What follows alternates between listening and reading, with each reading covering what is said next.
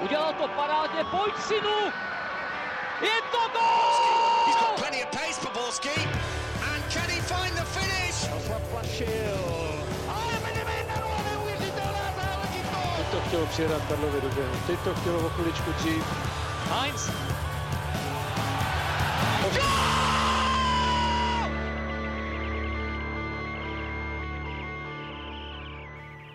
Dobrý den. Po divokých dnech reprezentačních se fotbalový kolotoč vrátil zase k lize, což znamená, že ani my nemůžeme odpočívat a hlásíme. Vítejte u nového dílu Fotbal Focus podcastu. Dnes se podíváme na zatím suverénní Spartu, novou posilu Plzně a také los evropských pohárů. A na to vše a mnohé další je tu s námi David Čermák z Mladé fronty dnes. Ahoj, dobrý den. Na značkách nechybí ani Karel Herring z magazínu Football Club. Ahoj. A po týdenní chatarské pauzice je zpět Pavel Jahoda z webu ČT Sport. Ahoj, jsem rád, že jsem zpět. Tradiční moderátor Ondra Nováček tentokrát nemohl a tak poprvé od fotbalového mikrofonu zdraví Tomáš Randa. No a kde jinde začít než u Sparty, která je po třech odehraných zápasech jediným celkem ligy, který nestratil ani bod. V posledním kole po obratu přijela Karvinou 5-2. Davide, ukázala první kola, že nyní sledujeme skutečně nejsilnější Spartu za poslední dobu? No, já myslím, že jo, protože vlastně když se podíváte na tabulku, tak Sparta je v čele a to se jí nestalo díl než čtyři roky, takže už jenom z tohohle pohledu to tak vyznívá, že by to měla být nejsilnější Sparta za poslední dobu. Samozřejmě je třeba taky brát v úvahu, proti jakým soupeřům hrála, že ještě se nepotkala úplně s tou top kvalitou, ale tohle jí může nastartovat. Ten start, třeba to vylosování, který měla, vlastně tak pro ní může hrát a může jí udělat velkou službu do dalšího průběhu sezóny. No Spartě krásně znát, jak vlastně navazuje na tu povedené jaro, nebo respektive na tu pokoro. Jsem na se nadechl a měl jsem to říct já první. to bylo o to, kdo si tu třeštičku vylosuje. Každopádně na Spartě je skutečně znát, že pokračuje v tom nastoleném trendu, který tam nastavil trenér Kotal, ať už se podíváme na obranou fázi, přechodovou fázi, na Spartě konečně znát, jak chce hrát, a na tom týmu je samozřejmě kromě těch herních prvků znát podle mě jedna zásadní věc a to je silná psychika, že už to není ten tým, který se rozloží nebo má problémy po první inkasované brance a má problémy vlastně překonat slabšího soupeře. Podle mě ten zápas teďka s Karvinou, který skončil další jasnou výhrou naplno ukázal, že Sparta ani v situaci, kdy dostane dvě branky, se nerozloží, naopak dokáže na to zareagovat a i když ten výkon třeba do té doby nebyl úplně ideální, tak dokáže nakonec toho svého soupeře jasně přejet a tohle je jasný důkaz toho, jaký pokrok za ten půl rok Sparta udělala a že se z toho týmu, který byl chvilkami i otloukánkem, se stal zase ten silný celek, který může aspirovat na ty nejvyšší příčky. Hmm, chvilkami je eufemisticky řečeno, ale ne, já, já spojím nebo eh, jakoby propojím to, co eh, zmiňovali oba kluci. David zmínil papírově, papírově slabší, slabší soupeře. Eh, vím, že když jsem po dvou kolech chválil, že má zase jako svoji, svoji tvář, tak se mi ozývaly hlasy, že, že proč hodnotím tady tohle, protože eh, hráli v Brně a, a Solomoucí. Eh, na to jenom řeknu dvě věci. Přesně tak, jak zmiňoval Pavel. Jo. Nejde hodnotit jenom start tady té soutěže, ale musí se to brát od restartu vlastně po koronapauze, jo, protože tam ta Sparta už ukázala jasné, jasnou stabilizaci, jasné zlepšení. No a, a v minulé sezóně si pamatujeme zápasy Solomoucí 3-3, eh, myslím, že jo, kdy rozehraný zápas ztratila. Eh, v minulé sezóně by asi určitě neodehrála eh, tak tak suverénně zápas v Brně nebo na hřišti, na hřišti Nováčka. A hlavně vidíme ten způsob, jakým ona hraje, že to nejsou, můžete mít po třech zápasech 9 bodů a můžou to být nějaké vydřené výhry a tak dále, ale ten způsob, jakým ona se zatím prezentuje, jako je velmi, velmi přesvědčivý. Hmm. Jasně, já, já jsem to ani nemyslel tak, že by... ne, ne, ne, já to naopak já jsem na to... Jako... Jen, jen abych to vysvětlil, že jsem to ani nemyslel tak, že by šlo jenom o to rozhlasování, že kdyby třeba Sparta hrála první kola se silnýma soupeřema, takže by to nezvládla, protože tahle Sparta je určitě mnohem hmm. silnější, než byla třeba před rokem. Ale... Vemte si, že první kolo oni prohrála se Slováckem doma 0-2, taky to vypadalo, že by to mohl být ideální start. Vlastně začínal trenér Jílek, no a to, to byla přesně ta situace, která pak ovlivnila úplně celý zbytek sezóny, protože Sparta se do toho špatně odrazila, nepovedl se jí první zápas a pak už se vezla. Pak už to já, já jsem prostě to nerozporoval, naopak Takže, jsem vlastně jasně, na těch příkladech jasně, z toho minulého roku, kdy, přesně tak. že to není, Takže, že to sice vypadá papírově lehky, jo, ale eh, dokázala jo. na tom v minulosti postrácet eh, spoustu bodů. Ale on ten los je samozřejmě důležitým prvkem i z pohledu toho, že vidíme, že Sparta přišla na nové rozestavení hmm. a kdyby měla ty hmm. těžší těžší soupeře nebo náročnější zápasy, jezdila by prostě, já nevím, mohli bychom jít do Plzně, do hmm. Jablonce, do Liberce, že jo. Hnedka by vám padl na start někdo takový, tak eh, by to mohlo, já jsem třeba čekal větší propady u, té, u toho nového rozestavení a samotného hmm. mě překvapilo, že Sparta to zvládá velice hladce, že tam nevidíme úplně nějaké extrémní výkyvy a navíc podle mě je potřeba zdůraznit i faktor, že pořád jí chybí dva hráči, od, který, od kterých se čeká, že budou v podstatě základními stavebními kameny, ať je to David Hansko, anebo je to Ladislav Krejčí starší, který se pomalu do toho dostává. David Hansko je pořád ještě zatím ne, neodehrál na, na podzim v podstatě jediný zápas, ale od obou hráčů se čeká, že to budou v podstatě stabilní hráči jedenáctky a přesto ta Sparta zvládá ty zápasy, řekl bych, až pro mě fakt nečekaně hladce s tím, eh, že přešla na jiné rozestavení úplně jiné, co než bylo na, na, na jaře, kdy se jí dařilo. Já myslím, že ono hodně to souvisí s tím, že Sparta teď má mnohem víc vítězných typů, než hmm. Eh, měla v minulosti. Je tam Ondra Čelůstka vzadu v obraně, který tomu obrovsky pomohl, protože je vidět, že i když vedle něj třeba jsou hráči, kteří nebyli úplně zvyklí na to, co teď hrajou a třeba nemají možná takovou kvalitu jako ten David Hansko, na kterého Sparta čeká, tak on se to dokáže ukočírovat je obrovsky důležitý. To samý platí třeba ve středu zálohy pro Láďu Krejčího, eh, jak mu budeme říkat, aby jsme ho odlišili. Dvojka, je mladší, mladší no. Dobře, tak Láďa Krejčí dvojka, tak pro něj si myslím, že, že opravdu jako platí, že z něj taky roste lídr a hrozně důležitý hráč pro Spartu, který umí ostatní strhnout. No a samozřejmě tam Bořek dočkal, který myslím, že do téhle sezóny vstoupil výborně. Asi jsme ho tady párkrát kritizovali mm, dřív, protože ta jeho forma třeba ještě na konci minulé sezóny nebyla úplně taková, jaká se od něj čekala, ale asi se na něm ještě podepisovalo to dlouhodobější zranění. No a teď si naopak myslím, že, že do toho vstoupil fakt výborně a že on je ten, kdo, kdo teď Spartu hodně táhne. K tomu, co jsi řekl, já si myslím, že u Ondřeje no, čekám furt na druhou otázku. Ty jsi to tak jako, David tak nakopl tyhle věci. Ne, to už jsem chtěl použít na tu druhou otázku právě. No, je mi to... Hmm. Ale uh, podle mě krátce, Ondřej Čelůstka, já jsem to říkal už před sezónou a podle mě se to potvrzuje zatím, že s Ondřejem Čelůstkou Sparta trefila jackpot, co se týče zlepšení defenzivy a získání stabilního stopera praváka.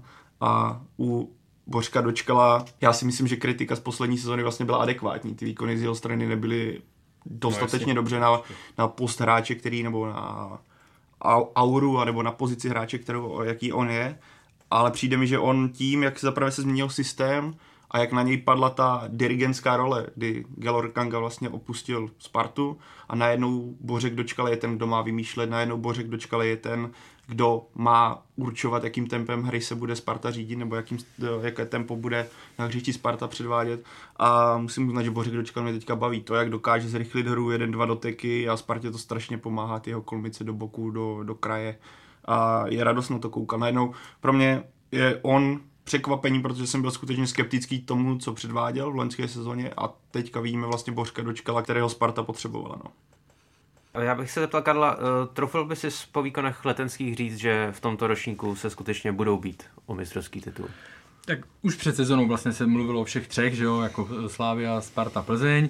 Eh, favorizovala se, eh, možná by byla jako v těch eh, typech až třetí Sparta, nicméně ty výkony, bavíme se pořád, je to jenom třetí kolo, ale já do toho přičítám tu tendenci už, nebo to pozitivní jaro, takže pro mě už to není chvilková, eh, chvilková záležitost. A tak, jak zmiňovali ty kluci, jsou tam jako fakt už, pev, už je tam vidět prostě pevné stavební kameny, může přijít nějaký výkyv, jako může přijít porážka a tak dále, ona stejně přijde, ale už to není taková věc, že by se, to jim, že by se jim to zbortilo, aspoň tak to v tuhle chvíli vidím. A je to právě na těch kamenech eh, defenziva, o které jsme mluvili tady hodiny, jsme tady vyprávěli, že jo, o, o křehkosti celkové, jo, to znamená defenziva eh, jasně pevně postavená.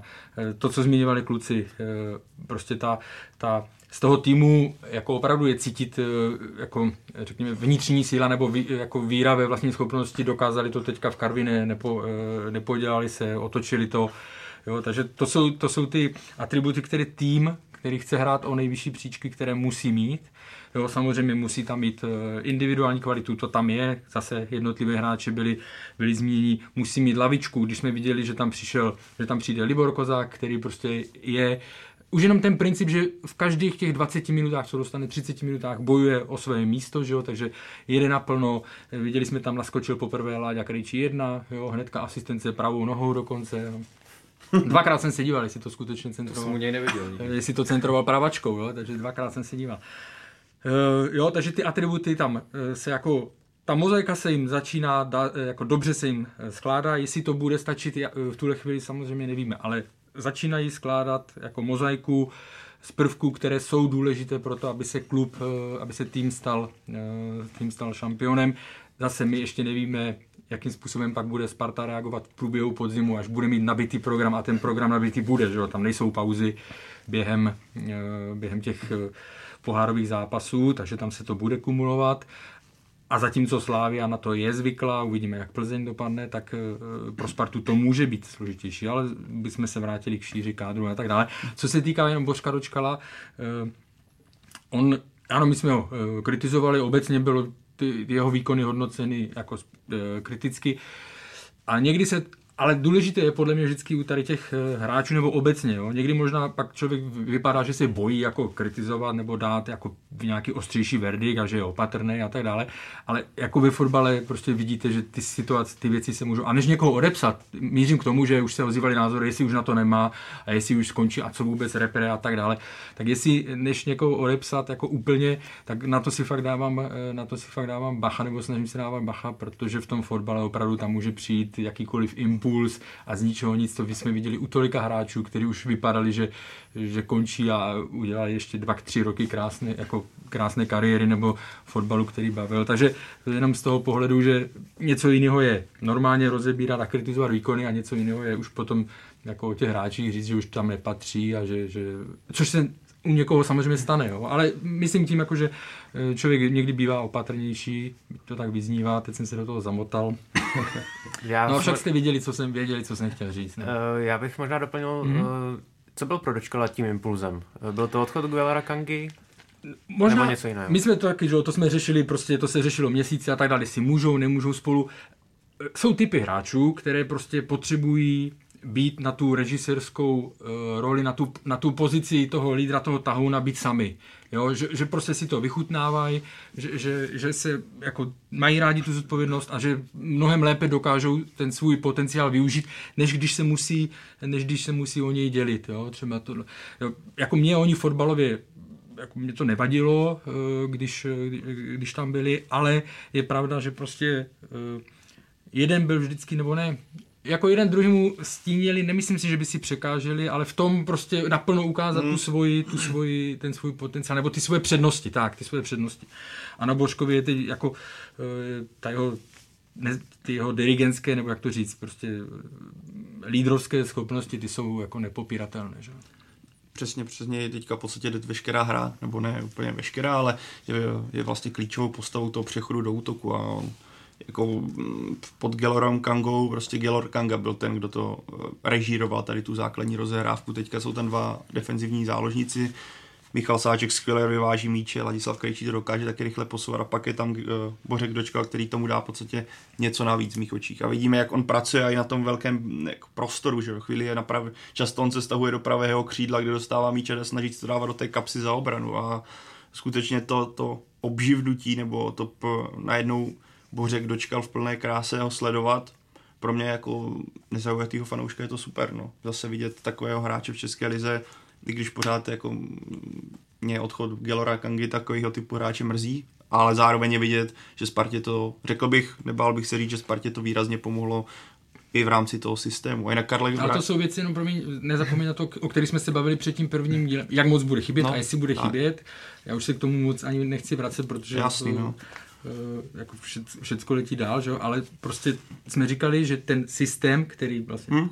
chystá eh, trenér Kotal a i s tím eh, rozestavením a tak dále, a s tím pojetím, že vlastně nemusí, eh, nemusí chybět, že, by, že spíš bude chybět jako osobnost, která rozdělovala že jo, eh, názory a tak dále, a že se o ní mluvilo, tak jako Lize chybět bude, hmm. ale Spartě jako takový tolik ne. No, mě i zaujalo to, co jsi říkal o těch starších hráčích, protože vlastně vždycky tady v tom kontextu si vybavím, když odcházel ze Sparty Pavel Horvát, Hmm. tak to vypadalo jako, že to je hráč, který už vlastně na té nejvyšší úrovni jako končí, že se stěhuje do Plzně, že tam půjde tak nějak dohrát kariéru, by se dalo říct, mm. protože mu bylo stejně vlastně jako je teďka Božku Dočkalovi, tuším, bylo mu 32, myslím, když ze Sparty odcházel.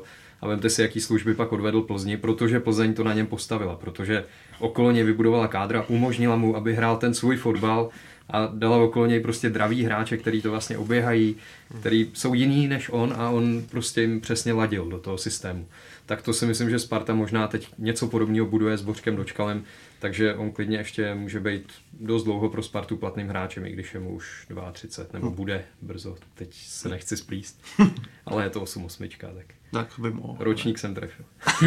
A to je furt jako v pohodě věk, že jo? No, ale to myslím na fotbal, ne, jako, že myslím, je, jako, mladší než že, já. nemůžeme, že nemůžeme řešit, uh, jestli ještě rok nebo dva, ale že spíš opravdu uh, tři, uh, tak úplně v pohodě, Tak že v? Japonsku ten hráč furt hraje v 53 letech. Tak... Miuru nebo No? Miuru, no. Ale eh, vrátil bych se k tomu titulu, nebo k těm titulovým šancím, jsem chtěl dodat, pro Spartu je taky strašně cený, co se jí teďka stalo vlastně v té reprezentační pauze, kdy dvakrát prohrála. A slyšel jsem, že bylo na letné velice dusno, že trenér Kotal byl hodně nespokojený, že to hráči v podstatě odchodili, že ten jako přístup nebyl správný. A byla to ta facka uh, pro, ten, pro ten tým, hele, jakože je super, že vyhráváme, ale jako není to pořád dokonalý. Ano, zkoušeli se tam asi různé prvky, ten tým nebyl stoprocentní, ale hráli proti druholigovým týmům a přišel právě tenhle, v podstatě tahle ťavka v podobě kritiky, ať už od, od x lidí a ne výrazného výkonu a to si myslím, že může být v téhle fázi, kdy se vám jako daří, všechno jde v pohodě, strašně cený pro zbytek sezóny, protože si uvědomíte, hele, je to super, ale pořád můžeme jako zakopnout, takže takový to varování. A což nejlepší možné chvíli v reprezentační pauze v zápase, kdy vám o nic nejde. Takže tohle je pro Spartu, nechci říct, že by to mělo znamenat jako zvýšení šancí o titul, ale podle mě to strašně pomáhá tady v tomhle, když se bavíme, jak je teďka Sparta v pohodě, tak si myslím, že tady tyhle přičuchnutí k té jako i opačné straně mince může strašně pomoct tomu, aby to Sparta v tom vlastně vzestupu pokračovala. Ještě jeden malý dodatek.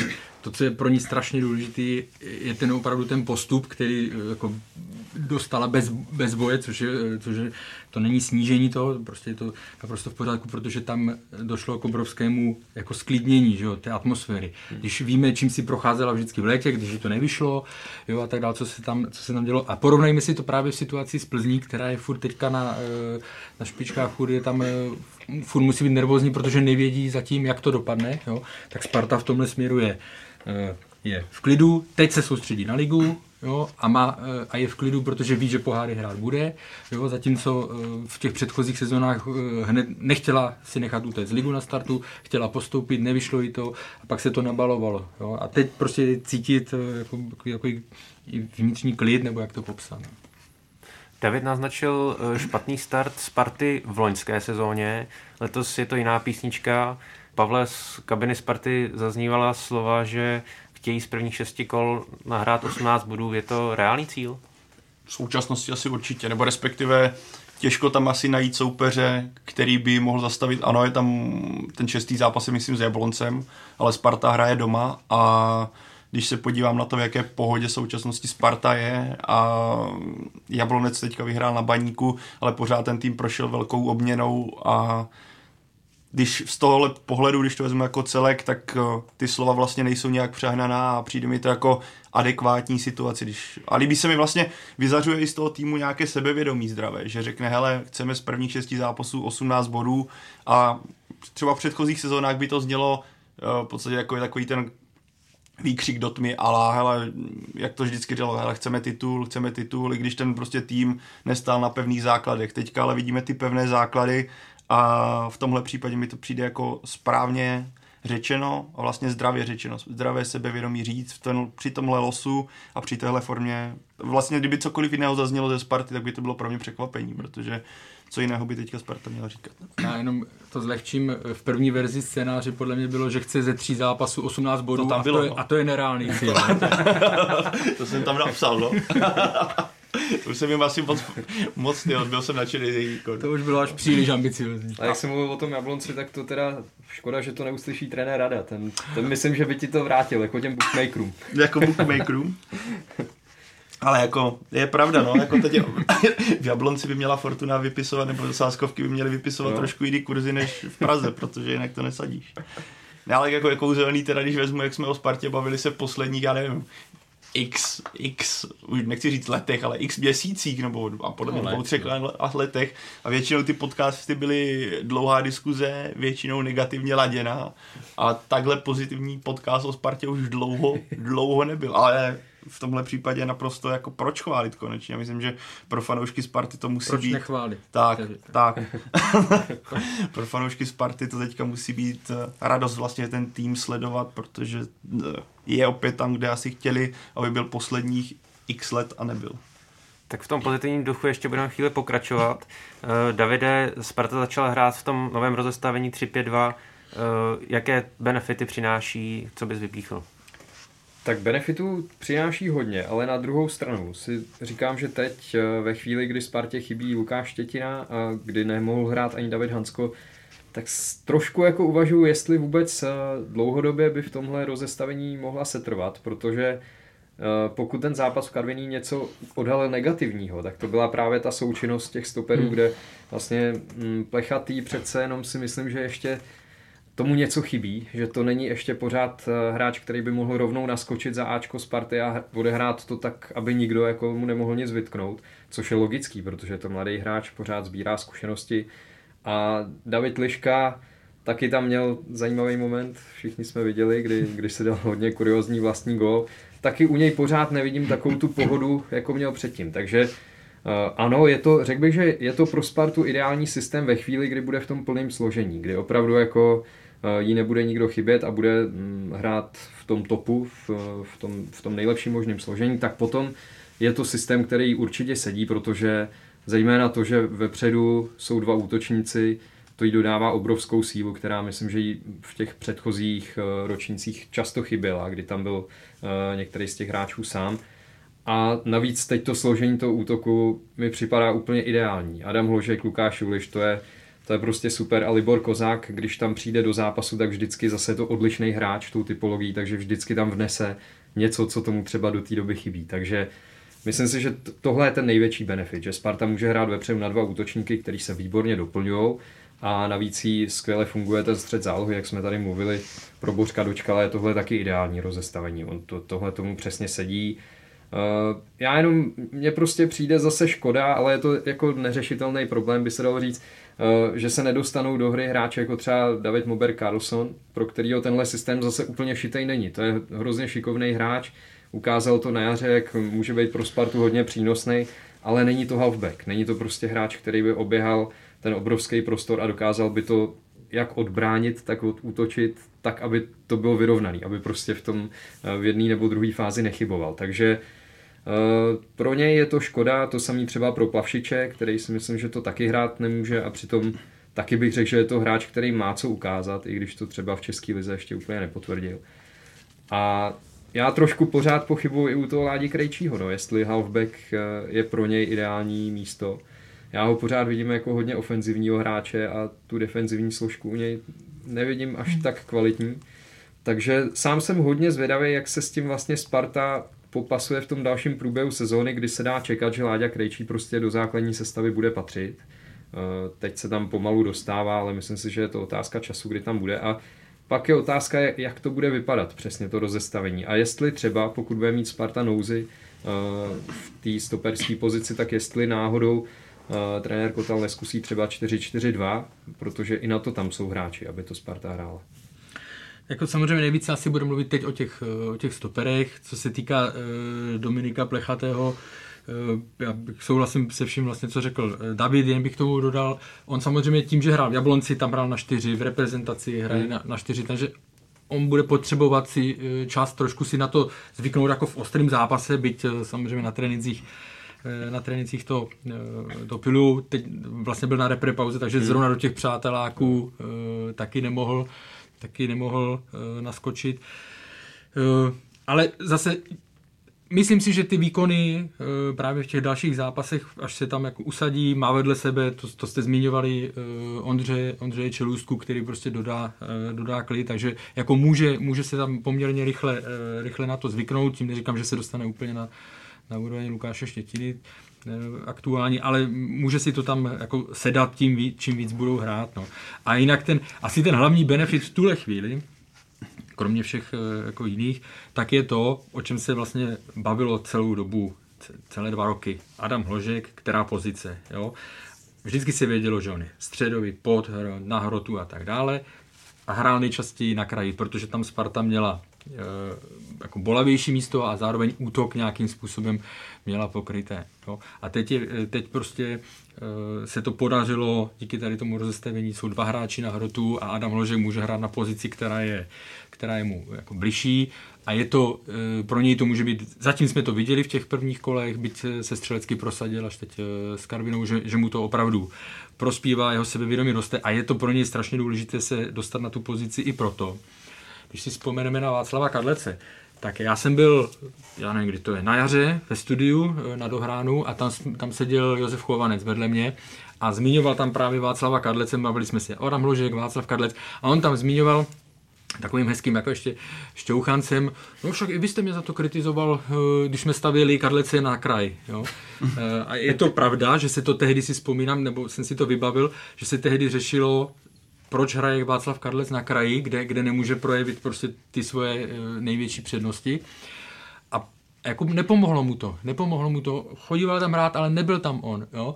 A, a pak jako kdyby, ne, neříkám, že jakože ustrnul nebo tohle, ale prostě nemohl prodat to nejlepší, co v něm, co v něm bylo, nebo ty největší své přednosti. Takže pro Adama Hloška je opravdu důležité, že se teďka přesunul na tu přirozenější, na tu přirozenější pozici, že ve středu je to vidět, jak si tam, uh, jak si tam uh, počíná, takže z toho pohledu je to pro něj, jako jeho vidím jako největší, nebo on z tady té změny může opravdu těžit nejvíc. Jako v jeho případě mě úplně až fascinuje, jak on chci říct, úplně ožil. On předváděl dobré výkony i na tom křídle, ale teďka přijde mi jak s tou pozicí, s tou volností, kdy najednou není na jedné straně omezovaný pomezní čárou a může se pohybovat na větším prostoru, jak, jak mu narostlo sebevědomí. Od prvního kola si dovolil patičky, mm. kličky, je neustále v pohybu hladový a přijde mi, že prostě na to, kolik mu je let, tak tu hlavu má nastavenou tak, že je úplně někde jinde na tou ligou a teďka jenom ten gol proti té Karviny, kdy si to Hmm. Řekl bych Mazácky, 9 z 10, no, no možná ví, 95% hráčů v České lize by to okamžitě pálilo. On si to tam zasekne, pošle to pod břevno, i ten druhý gol, zase krásná zasekávačka. To, jak tam uje, nevím v které minutě, jak tam nasadili jednomu obránci Karviné ty jesličky, sice to nakonec skončilo ztrátou míče, ale jenom to, takový ten důkaz, nebo respektive příklad toho, jak on si najednou věří na tom hřišti a pro mě je to v současnosti klíčový hráč Sparty, protože to, co on na tom hřišti udělá, kolik on, v kolika on je podepsaný golech, jako od začátku ročníku. Mm. Mě ho strašně teďka baví sledovat, protože jak jste zmínili, on na tom útoku pro mě až úplně ho, jak kdyby ho někdo polil živou vodou a tím ale zároveň nechci říct, že by nepodával kvalitní výkony v minulých ročnících. On nehrál špatně na křídlech, tak. nebo tohleto, ale, ale nebylo to takový ten wow efekt, jako hmm. je teď, že jsme to jako všichni uh, mile, ne, ne hotový, ale jakože milé překvapení, nebo ti, co nepo, nefandí e, Slávy a Plzně a tak dále, tak si to jako užívají, nebo je to baví, baví ho, ho, ho teďka sledovat. Hmm. Jo. Znamená, ne, on nebyl špatný rozhodně, jo, e, jako byl důležitý i v minulé sezóně, ale teď je to opravdu takový hmm. wow efekt. No. Já si pamatuju, jak byl Tomáš Podvín a bavili jsme se o tom, kde by bylo místo pro Adama Hloška ideální, protože tohle bylo téma taky xkrát hmm. A často se slýchalo, že Adam Hol, že by měl i v minulé sezóně být sám na hrotu, což a Tomáš Podvín tehdy říkal, že by se mu líbil právě v, v systému dvou útočníků, jako měl Atletico Madrid. A podle mě krásně se teďka ukazuje, že ten dvouútočníkový systém, navíc když vedle sebe máte hráče, který vám jako podle mě i lidský sedí, jako je Lukáš Juliš, který musí asi dostaneme do toho, a ta, ta chemie mezi oběma, kdy se oba v pohybu hodně se doplňují, eh, funguje skvěle. A ještě bych se teda vrátil tomu, co jste vypíchli. Jsem zvědavý směrem k Dominiku Plechatému, protože podle mě ani v Jablonci on nepředvedl úplně to, co hmm. jsem od něj čekal.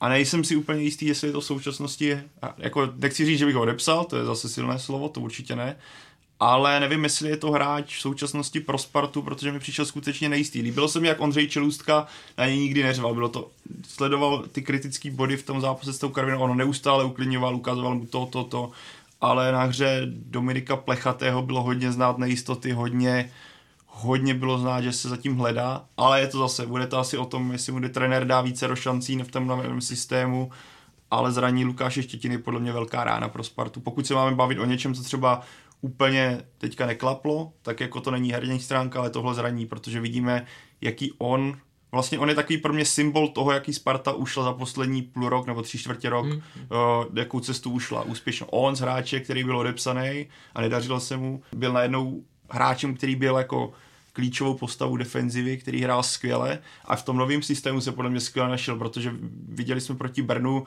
kdy on asistoval u gólu a pořád neustále zavíral tu zadní tyč, chodil do hlaviček, vyhrával souboje a ta trojice jako kdyby v ideálním případě Hansko, Hansko, Čeluska, Štětina. Já si myslím, že to mohla být úplně skvěle fungující trojička a pro mě v tomhle směru, jako jestli Sparta dostala někdy teďka tvrdý zásah, tak je to tohle, protože pravého stopera nemá, levého má aspoň v Liškovi, jo.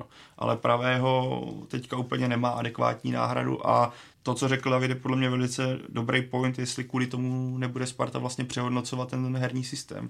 Jestli bude věřit dále plechatému, což asi se ukáže v dalších zápasech, anebo bude muset přejít na čtyřobráncový systém. To samozřejmě je také otázka, jak dlouho David Hansko ještě bude tak. chybět protože ve chvíli, kdy on se uzdraví, tak uh, si myslím, že pak Sparta jako nemá vlastně důvod do toho sahat, protože ve složení Hansko, Čelůstka a Liška tak můžou hrát, to určitě jo, ale... Jako bys posunul do středu, Tam bude moc levých. No, no jo, no. Bys musel jako jině to muset někdo. Lišku posunout asi, protože Hansko je úplně ideální hmm. do té rozhrávky do nějakého rozhodně, ale jako Hanska určitě bych nechal spíš a zase, pozici levý. Ta, a zase Ondřej Čelůstka je podle mě úplně ideální člověk do toho středu tím, jak to dokáže dirigovat hmm. a Lišku nemůžeš tím pádem dát doprava. To je právě ta nepříjemnost v tomhle slova smyslu, že ten pravý stoper zase je tady ten problém toho pravého stopera. Já bych mu ještě, já bych mu ještě eh, nechal nechal měsíc. Já jsem byl třeba vůči Dominiku Prchatému, ne že kritický, ale spíš mi ho bylo líto, když ho tenkrát hmm. nasadili do Sparty, do, do týmu, nebyl absolutně na to připravený, jo, a v podstatě ho tam jako, eh, ne že zabrzdili, ale, ale prostě jako nepomohlo mu to, protože protože to bylo vidět, že tam plaval. Jo.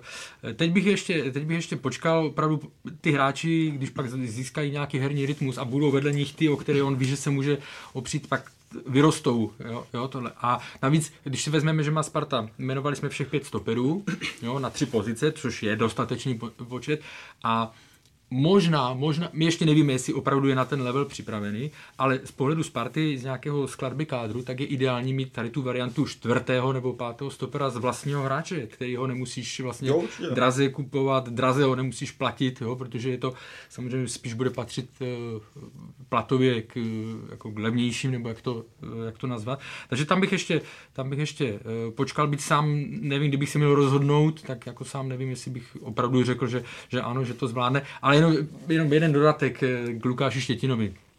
A vrátím se k tomu, co jsem se bavil, když jsme se bavili o odepisování hráčů. Jo? Já jsem hledal rychle nějaký ještě další příklad, kromě Božka Dočkala, nespomněl jsem si na Lukáše Štětinu. X rád už bylo řečeno, že na to nemá, že na Spartu, že by měli. X rád byl na odchodu, že jo, že vlastně tohle. A podívejte se, jak se ta, to je prostě kouzlo sportu, není to jenom fotbal, je to hokej, jak se ta situace vyvine, jo, že najednou je z něho hráč, který vlastně Spartě chybí, že, když, když je zraněný.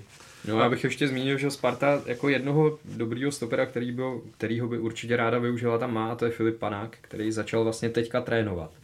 Takže myslím si, že pokud mu bude držet zdraví, což je samozřejmě obrovský otazník, hmm. protože u něj už se to táhne hrozně dlouho, ale kdyby mu drželo zdraví, tak já myslím, že to třeba je hráč, na kterým no, jako ale, Sparta to do budoucna mohla. Ale s tou pauzou Teď samozřejmě ne, půl roku, nemyslím, že, nemyslím tím hned, myslím tím, že do hmm, budoucna jako je to hráč, který uh, třeba v té trojce by mohl, mohl dobře fungovat. Tak zase se ale vrátí, můžeme se vrátit k tomu losu, do, pro Dominika Plechatého podle mě strašně teďka hraje to, že Sparta má, si myslím, další dva poměrně nehratelné soupeře. Teďka nevím, koho mají doma, teď si nemůžu vzpomenout. Uh, není tam Zlín? Jo, asi někdo... Mám z... pocit, že jsem viděl lístky na Zlín, ale nechci, omlouvám no. se, že, ne, podle teďka mají jako v pořád před tím Jablocem ještě jsou dva týmy, který by měla Sparta přejet úplně, nechci říct bez problémů, ale je jako úplně obrovským favoritem v tom utkání. Kdyby zase Dominik Plechatý měl mít tu možnost se do toho týmu ještě víc zacelit, trošku se uklidnit, bylo vidět v tom druhém poločase, zatímco v tom prvním, kdy se Spartě nedařilo celkově, chyběla i rychlost a nabídka lepší, tak oba ty stopeři, když to byl Liška a Plechatý, tak se trápili herně v druhé půlce, kdy Sparta se chytla, tak už i z její strany to byl progres nahoru, byl si mnohem jistější a v tomhle případě třeba, když se povedou další dva zápasy, tak Dominik Plechatý může se v podstatě posunout v tomhle dál a působit na tom hřiště jistěji, než to, že když k němu dojde balon, tak okamžitě spíš hledá jistější řešení a vrací to zpátky přes brankaře nebo čelustku.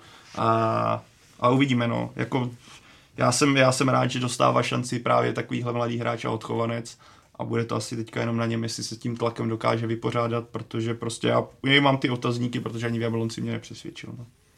Ještě se vraťme eh, do útoku. Davide parťákem Hlška v útoku je Lukáš Juliš. Proč má přednost před Liborem Kozákem? No, já bych řekl, nechci používat slovo oblíbenec, ale je to prostě kůň Václava Kotele. Je to, je to hráč, který on obrovsky zná, obrovsky mu věří, ví přesně, co v něm je. A od začátku, myslím si, od chvíle, kdy Václav Kotel převzal Spartu, tak bylo jasný, že bude chtít Lukáše Juliše stáhnout, nebo ne stáhnout, že bude ho chtít určitě využít po tom, co se vrátí z hostování v Olomouci a že mu minimálně dá šanci. No a on ji prostě využil. On, on tu šanci dostal a je vidět, že je to hráč, který Spartě má co dát, i když si myslím, že už mu třeba 90% lidí vůbec nevěřilo, protože taky měl spoustu zranění, hmm. taky prostě kolikrát, když dostal šanci, tak to nebylo úplně ono. A já se přiznám teda, že jsem patřil mezi ně, jo, říkám to úplně na rovinu, já jsem si taky nemyslel, že to bude ještě útočník, který Spartě bude schopný pomoct. O to víc mě překvapil a ten jeho příběh je, je vlastně hrozně pěkný. Je to hráč, který překonal obrovský zdravotní problémy a, a myslím si, že teď může fakt mířit vysoko. On to v sobě má, on už byl od 16 braný jako obrovský talent. Vím, že jestli se nepletu, tak snad když hrál poprvé za Bčko Sparty, asi v 16 letech, nebo v 17, tak dal hetrik, myslím. On byl fakt jako obrovský talent, ale ty zranění ho tak přibrzdily, že jsem fakt nevěřil tomu, že ještě se na tuhle úroveň někdy dostane. Takže klobouk dolů před ním, co dovedl, a je to hráč, který s Adamem Hoškem perfektně pasuje dohromady. Oni prostě ladějí úplně ideálně. Za mě je to fakt dobrá dvojka. Já jsem jenom nevěřil, že Lukáš Uliš bude schopný prostě opakovat ty výkony, který předváděl, když vlastně ve Spartě začínal, když se probojoval do toho Ačka.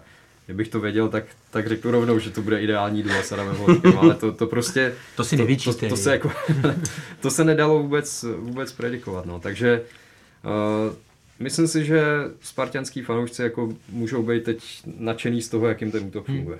Hmm. Václav Kotol rád Lukáše Juliše využíval i v, i v Bčku, že? Když vedl, hmm. když vedl Bčko, tak si ho tam tak a, a zrovna nebyl na hostování, tak si ho tam, eh, tak si ho tam jako, nebo si stavěl ho na útok, že, na hrot a on tam měl velmi dobrou bilanci.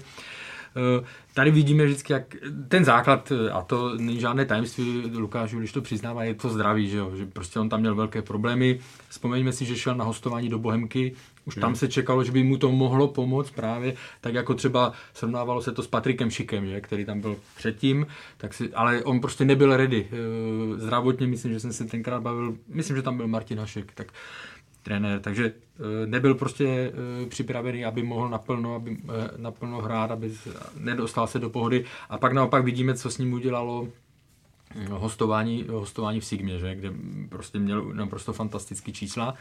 Eh, průměr eh, jako téměř, nechci říct gól na zápas, ale měl to hmm. fakt, měl to fakt vysoký. Jo? Takže a, a, víme, jak to je, to jsou takové opakování toho, co se prostě ví, ale víme, u těch útočníků to platí dvojnásobně, jakmile se začne střílet góly, tak to sebevědomí kam, kam vás dostane. Jo. A on přišel do, na léto do Sparty fakt připravený a hlavně eh, sebevědomý a jako přetáhl to i do, eh, do sezóny. No. Takže opravdu já mám strašně rád, nebo je to i inspirativní pro život normálně obecně, když ty kluci nebo ty hráči uh, se opravdu, když se projdou uh, těžkým obdobím a my to vnímáme jenom jako, jo, byly to dva roky nebo rok a půl, co měl problémy a tak dále, nebo rok, ale a přijde nám to jako strašně rychlá, rychlá doba relativně, protože sledujeme okolo toho fotbal se hraje pořád a tak dále, ale vezměme si eh, jako pro ty kluky jednotlivé, když se dostanou prostě na půl roku mimo, na rok mimo, nebo se furt trápí. Nej, nejhorší je to, že se uzdravíš a stejně ti to nejede a stejně zase musíš jako další problém řešit a tak dále, tak pro tu psychiku je to náročný. Takže pro ty, co se nevzdají a, a dokážou se vyškrábat zpátky nahoru, tak jako palec nahoru. Hmm. Pro Spartu je cený, že má samozřejmě Libora Kozáka, což je, ty jsi to myslím Davide zmínil, je trošku jiný typ útočníka, víc do vápna, víc bude na ten a vidíme to teďka, že když Sparta už dohrává těch posledních 20 minut víc lítají míče do, do, do vápna, tak tam právě on je. Ale pro Lukáše když bych dodal jenom jednu věc, si myslím, že pro něj třeba v jeho porovnání hraje ta pohyblivost. Vidíme, jak on dokáže pracovat a, a jeho rychlost, což právě v tom dvouútočníkovém systému vedle Adama Hloška je strašně skvělá věc. A a jsem s tebou, Davide, taky jsem si myslel, že Lukáš Juliš už útočníkem pro Spartu určitě nikdy nebude a že vlastně mě vždycky překvapovalo, že se ho Sparta doteď nezbavila, ale vlastně o to krásnější přesně ten příběh je, že najednou ten hráč, který uh, byl takto jako v, ne, v nedůvěře pro většinu, se najednou může, nebo aspiruje na to klidně po tom skvělém začátku, že se může stát třeba v dresu svého milovaného klubu nejlepším střelcem ligy. Jo. Je to předčasný, vidíme, že teďka mu to tam nepadlo, teďka to tam padalo Adamu Hloškovi, ale možný to je a to by jako byl úplně taková jako ta pohádka o, o Lukáši Ulišovi, ale ne, z tohohle pohledu jako člověka, co sleduje takhle fotbal, jsem rád, že takový hráči se dokáží prosadit a jenom to ukazuje, jak ten fotbal je strašně nevyspytatelný a že smůla vás může srazit dolů a napak ten moment štěstí, kdy třeba on právě se dostal do toho Bčka, kdyby třeba on nebyl v tom Bčko, byl někde na hostování, pod, kdy tam byl Václav Kotal, tak by si možná neťukl pod Václavem Kotelem, protože by se tolik nepoznal. Já nevím, jestli se znali už teda předtím, jestli spolu někdy jako byl tren, měli vztah trenér hráč. To mám pocit, že ne. No, a že jo, kdyby tohle třeba neproběhlo, trenér Kotal by nešel káčku, Václav Fílek by zůstával, tak Lukáš Uleš pravděpodobně by byl teďka úplně někde jinde. A to jsou takový ty dílčí body toho fotbalového osudu. Teďka to říkal krásně Ivan Hašek na té přednášce, četl jsem to na seznam zprávách, psal jsem Luděk Mádl, kdy on právě říkal, ale fotbal je samozřejmě o těchto prvcích a o velkým štěstí. No, jo? A tohle je podle mě úkaz toho, že ano, bylo tam spoustu překážek smůly, ale zároveň velkého štěstí v tenhle moment. A jsou věci, které neovlivníš. No, tak, prostě, přesně. Jo, a tak. Musíš mít na to štěstí. Ale zároveň fakt je mu ten fotbal vrací to, jak on je pracovitý, Lukášovič. To, to byla jeho doména vždycky. Pamatuju si fakt, když začínal ve Spartě Fáčku, tak mě to taky ohromovalo, že to byl takový ten útočník, který fakt jako uh, hrozně moc toho naběhal a pomohl i v mezihře. Je, je schopný prostě více zatáhnout do zádu, víc v té mezihře pomáhat. Na rozdíl třeba právě od Libora Kozáka, který je určitě taky hodně pracovitý typ útočníka. On fakt dře, na něm to i vidíte, má takový ten urputný styl, ale prostě do mezihry to úplně není, zatímco ve Vápně zas na druhou stranu je to nebránitelný hráč téměř. Takže každý z nich má, má něco, ale myslím si, že k Adamu Hloškovi v tuhle chvíli líp sedí Lukáš Uliš. Na druhou stranu eh, Sparta se zbavila Benjamina TTH. Pavle, není to trochu škoda, vzhledem třeba k účasti v evropských pohárech, k tomu nabitějšímu programu? Já si myslím, že to vysvobození pro obě strany. Já si třeba Benjamina TTH, moje první eh, vlastně poznatek Benjamina TTH byl, když jsem se byl podívat na zápas na Bohemce proti Slovácku, on tam nastoupil, nebo nevím, jestli byl v základu, ale byl každopádně na levým křídlem, měl myslím devatenáctku a strašně mě zaujalo, co to je za hráče, protože byl rychlej, technický, dovolil si klíčku jeden na jednoho a říkám si, hele, tohle je fakt zajímavý jméno, překvapuje mě, že se o něm víc nemluví. Viděli jsme, kam Benjamin Tetech vlastně došel do Sparty, do útoku, když se na něj čekalo, že to bude fakt jako útočník číslo jedna, který bude sypat góly a on na to schopnosti měl. To, on jako od přírody má velký talent, má jako i na to skvělý proporce herní, rychlej, technický, řekl bych, že dokáže si i odbránit tělem, ale zároveň je strašně, má ten práh bolesti strašně posunutý nízko, což si myslím, že mu vůbec nepřidává a obrovská věc u fotbalu. Opakujeme to tady xkrát je hlava a v případě Benjamina Teteha ta hlava není nastavená úplně ideálně, není psychicky silný a myslím, že chci říct, že tomu nedává 100%, ale prostě nezvládá nějaké situace úplně ideálně, co třeba jiní mnohem horší hráči, kteří vlastně nemají ten talent, tak zvládají a proto se jim daří třeba víc. A v tomhle případě Benjamin Tetek bohužel selhal a podle mě je dobře, že se ty cesty Sparty a Benjamina Tetea teďka vydali různým směrem, protože si myslím, že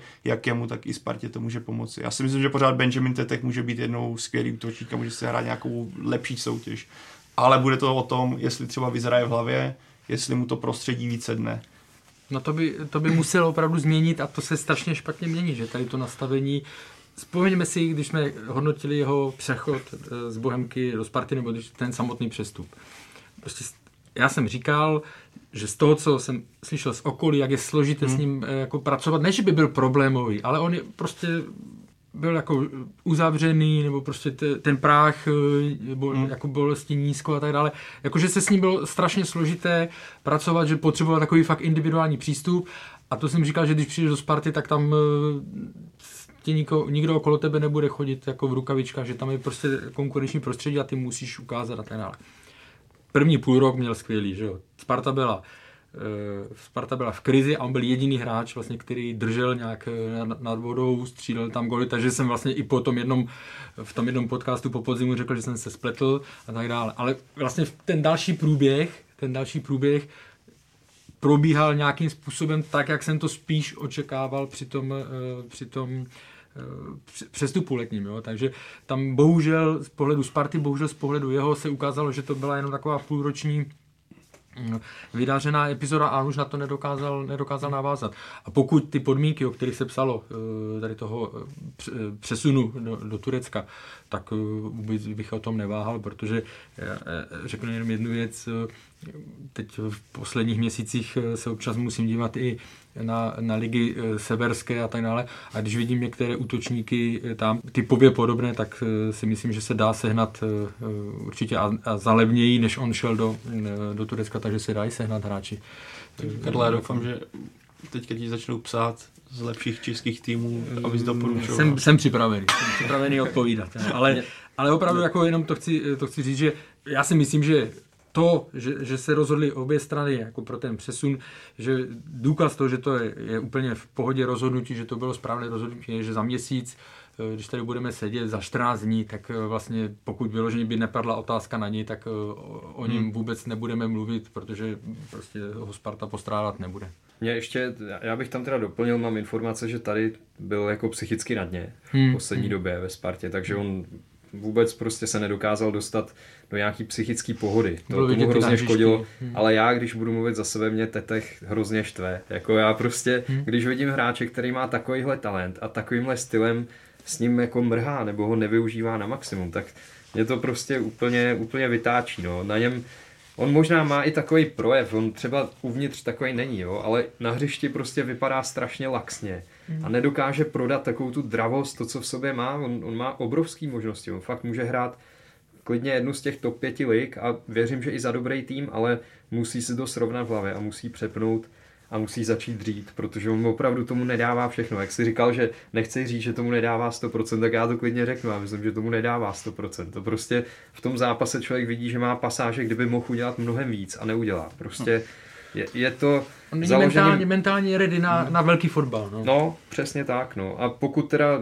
ještě navíc ve Spartě teď už byl psychicky na dně, tak asi je to pro něj dobrý řešení, že odejde někam pryč, zkusí něco jiného, ale nevím, jestli zrovna tahle destinace, teda jestli zrovna tam z něj dostanou maximum, nejsem si tím úplně jistý. No. Jako, myslím si, že je to v tuhle chvíli asi samozřejmě pro obě strany fajn, že, že zkusí něco jiného, ale nevěřím úplně tomu, že tam bude předvádět nějaký super střelecký výkony. Tak víš co, ta hlava je, to rozděluje ty nejlepší hráče od těch hmm, průměrných, hmm, no. že vlastně proč, proč, je to vlastně důvod, proč třeba sledujeme kopáče v uvozovkách eh, v Premier League, zatímco extrémně talentovaní kluci hrají tureckou ligu a nižší ligy, protože ta hlava genety od přírody tam není a to nějak neovlivníš, bohužel. A právě jak můžeš říkat, jsem naštvaný, ale prostě ten hráč, může mu to do něj hustit horem pádem, on ti řekne, jasný trenére, půjdu do toho, ale prostě on to v sobě nemá, takže se v tom ne, modu neudrží. A pokud je to, jak tak říkal, byl ještě psychicky na dně, tak je tam ten faktor, který jsme ještě tady nezmínili.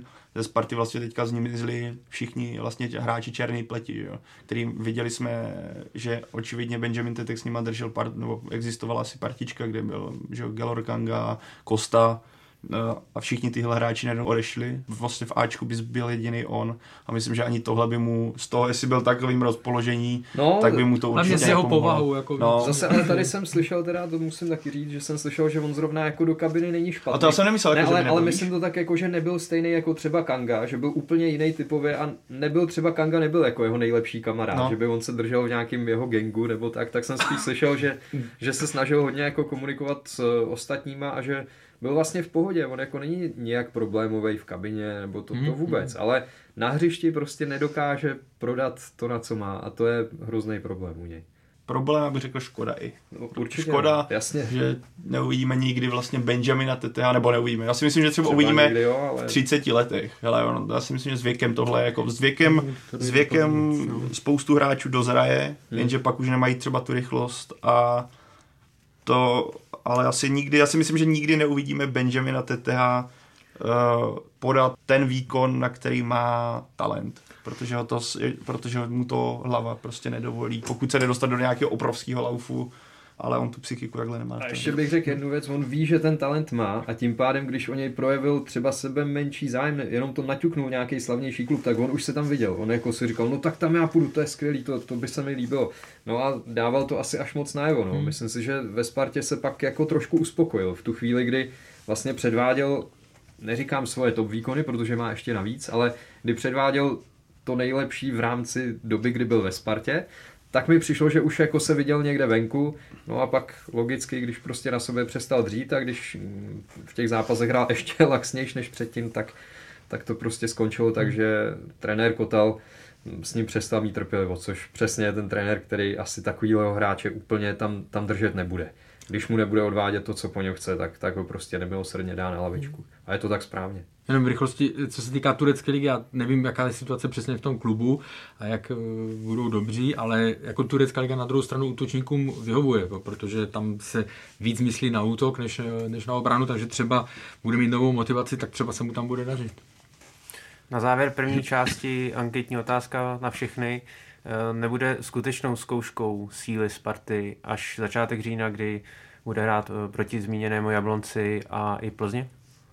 Bude, bude to rá, a protože navíc tam do toho se dostane, eh, dostane pohár, takže tam, ale jako ano, to bude reálná zkouška, ale pro Spartu bude důležité že do ní velmi pravděpodobně do tady toho období půjde eh, v dobrém rozpoložení, sebevědomá a, a tak dále. Nepůjde tam eh, ve smrti, ve strachu, tak jak to bylo eh, v minulých sezónách, kdy se vždycky řešilo, a pozor, přichází 14 dní a tam už se všichni utírali kapesníky. Že?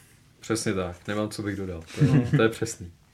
Já v tomhle směru se fakt těším na ten zápas Plzní, kde bude, kdy uvidíme jako střed dvou aspirantů jako zatím na titul, ještě ta sezona je v takové fázi, že všechny vlastně z toho tria hlavních favoritů na ten titul můžu pomýšlet, takže na ten zápas se strašně těším, protože tam uvidíme jako střed zatím jako rozjeté Sparty, jako ze silnou Plzní, která ale e, není úplně zatím dokonalém stavu, ale teď se k ní dostaneme, takže na ten zápas se jako fakt strašně těším. No.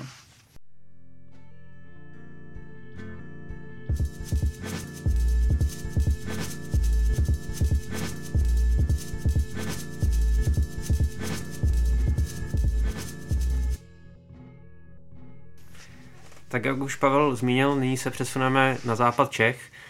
Výhry v Lize se dočkala i Plzeň, která se ale na triumf nad Mladou Boleslaví 2-1 hodně nadřela.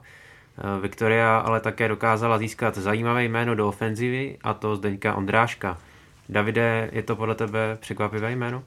Ani moc ne. Eh, musím říct, že mi to tam jako sedne, že Plzeň potřebovala ještě nějaký útočníka. Zdeněk Ondrášek mm, s chodou včera jsem mluvil teda s, ne s jeho agentem, ale s Davidem Zíkou vlastně z Global Sports, který je syn Pavla Zíky, takže oni prostě pomáhali ten přestup udělat.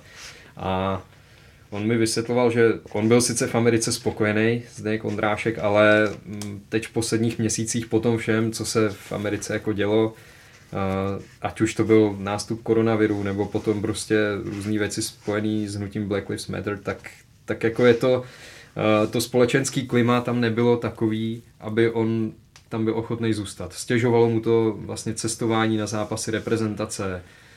Nebylo to prostě už to, co dřív. A on, i když v Dallasu se mu hrozně líbilo a dařilo se mu tam, tak prostě zadal svým agentům uh, za úkol, aby mu sehnali uh, angažma blíž Česku, anebo ideálně přímo v Česku, anebo v Polsku, odkud on má přítelkyni, takže myslím, že to byl logický krok a Plzeň přesně takovýhle hráče hledala, i když teda já musím říct, že mi přijde, že Plzeň má v tom útoku ty hráče takový trošku podobný typově, že jim tam chybí vyloženě breakový hráč, Ondrášek třeba je rychlej, možná tuhle tu roli z těch, co tam jsou, umí plnit nejlíp, ale stejně jim tam chybí někdo, kdo, kdo by vyloženě splňoval jako předpoklady breakový útočníka. No. Mají tam takový spíš bíce v tom útoku, vysoký hráči, který umějí jít do soubojů, do hlaviček, no, ale Každopádně se tím zvýší eh, v Plzni konkurence v útoku, což potřebovali ze všeho nejvíc teďka. Taková ta jeho živelnost, eh, prostě, protože momentálně ten tým opravdu působí v takovém jako ne, útlumu, nebo není tam cítit ten drive, jo? není tam prostě taková ta energie, takže to si myslím, že tam e, přinese, uvidíme v jakém e, stavu je.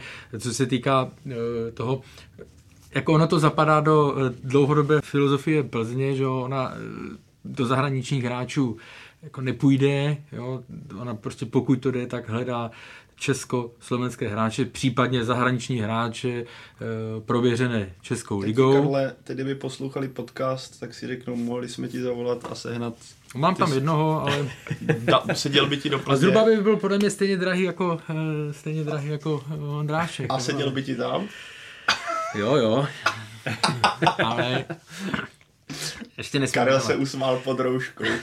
Ale no, jako říkám, eh, zapadá to, zapadá to do toho. Zase vidíme, bavili jsme se tady před 14 dny nebo kdy o Michailu Kromenčíkovi a o možném návratu, nenávratu a zmiňovali jsme, že prostě by to bylo strašně, eh, strašně brzy a že se to může otočit během okamžiku. Já neříkám, že se ta situace jeho otáčí, ale prostě teď nastupoval, dal gól, dal předtím gól v reprezentaci, to znamená mu to sebevědomí může narůstat a on vlastně z toho, co jsem zaregistroval v těch rozhovorech, tak eh, chápu, že tam se chce o to porovat, že jo. Hmm. Logicky a správně z mého pohledu, že se neodchází od někud po, po půl roce nebo po devíti měsících. Jo. Takže jako z toho pohledu Plzeň moc dalších variant, eh, pokud se držíte svoji cesty, tak moc dalších variant ani, ani neměla. jako pro mě eh, on bude cený i v tom, jako že zaprvé je to zkušený hráč a přišlo mi, že Plzni chyběl takový ten jako zlej klub, jakože na první dobrou takový ten... Chorý. A ten byl, ten byl, to bylo takový, jako to nebyl ani zlej kluk, to bylo spíš jako, já ani nevím, jak to popsat, no to byl jako vítr, jako, nebo mlínský kolo, který mele rukama kolem sebe a To ano, vítá já, mě, mě tam naskakovalo slovo nemot, jako, No, no, ono to není no. no. úmysl, taková kombinace nemotornosti, nebo já A nevím, jak to, přemotivovanost, nekoordinace no, a no. přemotivovanosti, Tak. ano. A Zdeněk Ondrášek v tomhle směru jako je mnohem vyzrálejší útočník, že jo, prošel si x soutěžema, je to ano, bíjec, ale živel neviděli jsme v reprezentaci, co dokáže s tím, jak ten tým dokázal strhnout tím, jaký on má v podstatě entuziasmus a hladovost. A myslím si, že třeba v porovnání s Bogelem bude pro jednu, v, jedné, v jednom faktoru pro Plzeň velice dobrá věc, že vidíme, že Dan, Jean-David Bogel často se stahoval k čáře, kde on se snažil hrát s míčem, snažil se to a najednou chyběl takový eh, takhle vysoký hráč ve vápně. Přijde mi, že Zdeněk Ondrášek je v tomhle daleko striktnější, jestli hlídá ten prostor a celkem se na něj jako těším, co Plzni, a myslím si, že Plzni, Plzeň z něho může velice profitovat. Navíc eh, je to hráč, který se narodil vlastně, jestli se nepletu, velice blízko Plzně, takže je to takový jako návrat domů. Myslím, že ta aklimatizace na Českou ligu v jeho případě slyším o tom, jako, nebo víme, jaká je Česká liga náročná fyzicky, je to bojo, spíš bojovná, takže kdyby tam přišel hráč trošku jiného charakteru, může ta aklimatizace trvat díl.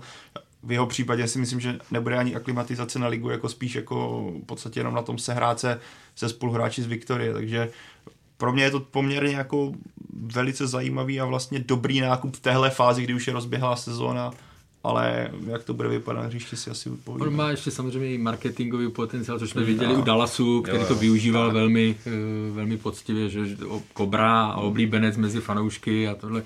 Takže tam potenciál v tomhle směru taky je. Jako teď je to dobrý řešení, na druhou stranu taky musíme Eh, vidět, že je mu 32 let. ta- to je- ano, ano, ano. Takže není to možná úplně jako řešení na extra dlouhou dobu. No. On, on samozřejmě, jeho sem ještě, to, to jsme možná nezmínili, přesně tak, jeho sem táhla jedna věc a to zabojovat o euro. Hmm. Když jsem mluvil o tom, že nemohl jezdit na, nebo lítat na srazy reprezentace, respektive on by sem letět mohl, ale měl by problém potom při návratech zpátky, tak eh, samozřejmě hlavní je to, že on se chce poprat o euro a já myslím, že on se bude právě prát s Michalem Krmenčíkem, no. že to budou možná ty dva, který budou nejvíc soupeřit o, o nějaký místo v útoku. To je paradoxní příběh, že Zdeněk Ondrášek bude se prát v dresu Plzně, zatímco Michal No. Krmenčík, kterého Plzeň jako vylí, Jo. vystřelila do, do, do, světa, tak bude v Brugách. Ale já, já, jako já se na, musím přiznat, že jako když jsem o tomhle přestupu se dozvěděl, tak se na to velice těším, protože že Zdeňka Ondráška člověk o něm ví, že je to živel. je to, že je to, že jo, slyší Kobra, živel, viděli jsme ho v reprezentačních zápasech, ale osobně si ho z Budějovic moc nepamatuji. Jo. A potom odešel že, do, do Norsko, Norsko, Polsko, Amerika, je 8 let mimo republiku nebo 7. Odešel a, k polárnímu kruhu. Tak, takže si tohle si úplně, takže si úplně ho nevybaju v tom ligovém fotbalu a tyhle zápasy jsem nikdy neviděl, ani z jedné z té, v podstatě z té soutěže, takže i v tomhle se na něho těším, co, je, co on vlastně přinese do té, do té ligy a víme, jak on vyzrál oproti tomu, co byl dřív, tak teďka zmínil z Davide přesně, je to hráč, který třeba už nebude na tolik let, ale zároveň víme, v jaké situaci Plzeň byla, která extrémně potřebovala útočníka a podle mě potřebovala hotového útočníka a v tomhle případě si myslím, že je to ideální cesta pro obě strany, ať už pro Ondráška, tak i pro Plzeň, protože je to útočník, který může hnedka naskočit v mých očích do ligy. Deník Sport eh, psal o přestupové částce okolo jednoho milionu dolarů. Je to podle vás adekvátní suma?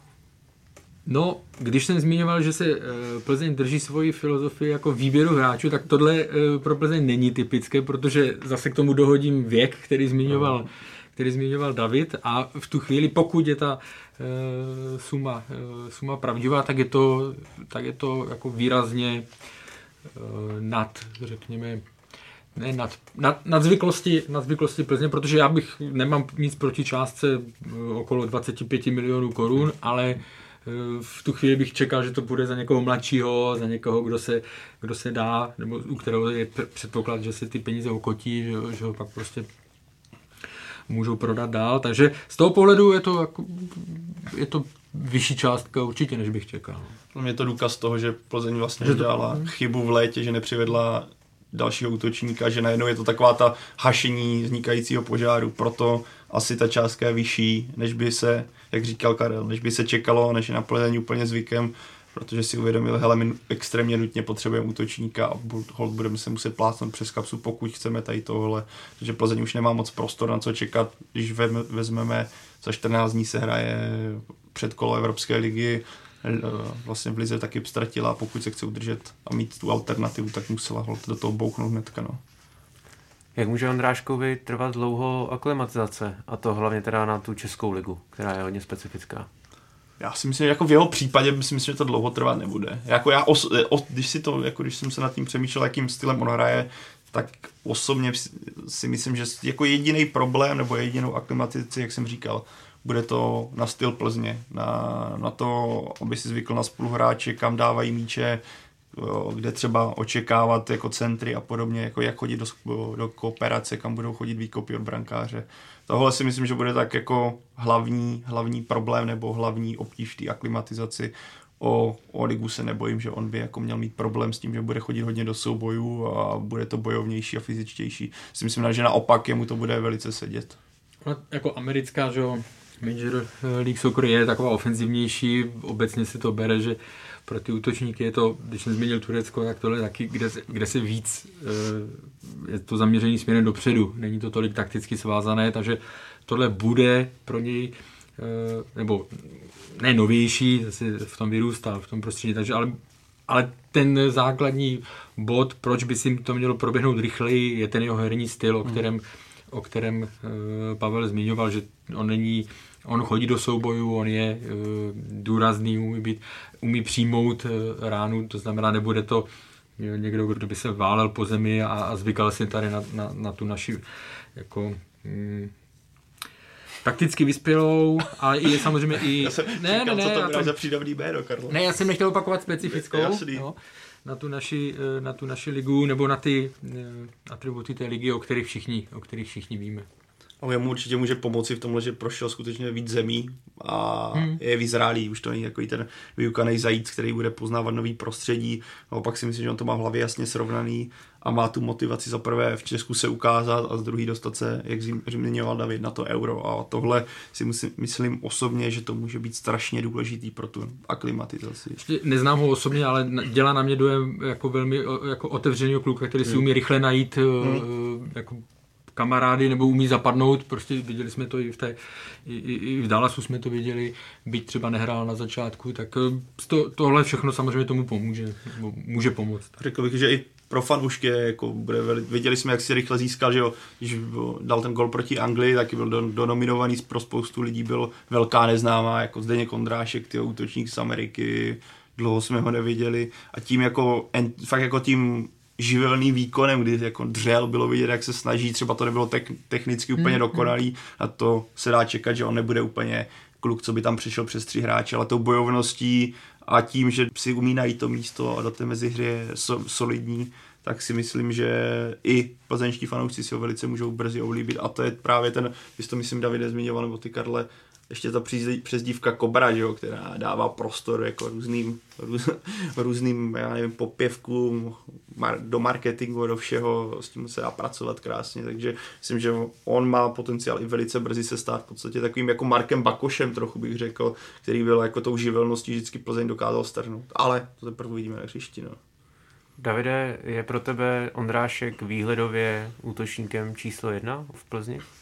No, teď asi jo. Po tom, co přijde, tak eh, bych věřil, že dostane rychle šanci, ne, možná ne hned v prvním zápase, protože bavili jsme se tady o tom, že ta aklimatizace bude asi náročná a bude náročná možná i z toho pohledu, že překonává nějaký časový posun a všechno tohle, ale, ale asi ho kupujou s tím, že bude hrát v základní sestavě, takže já ho tam očekávám brzy.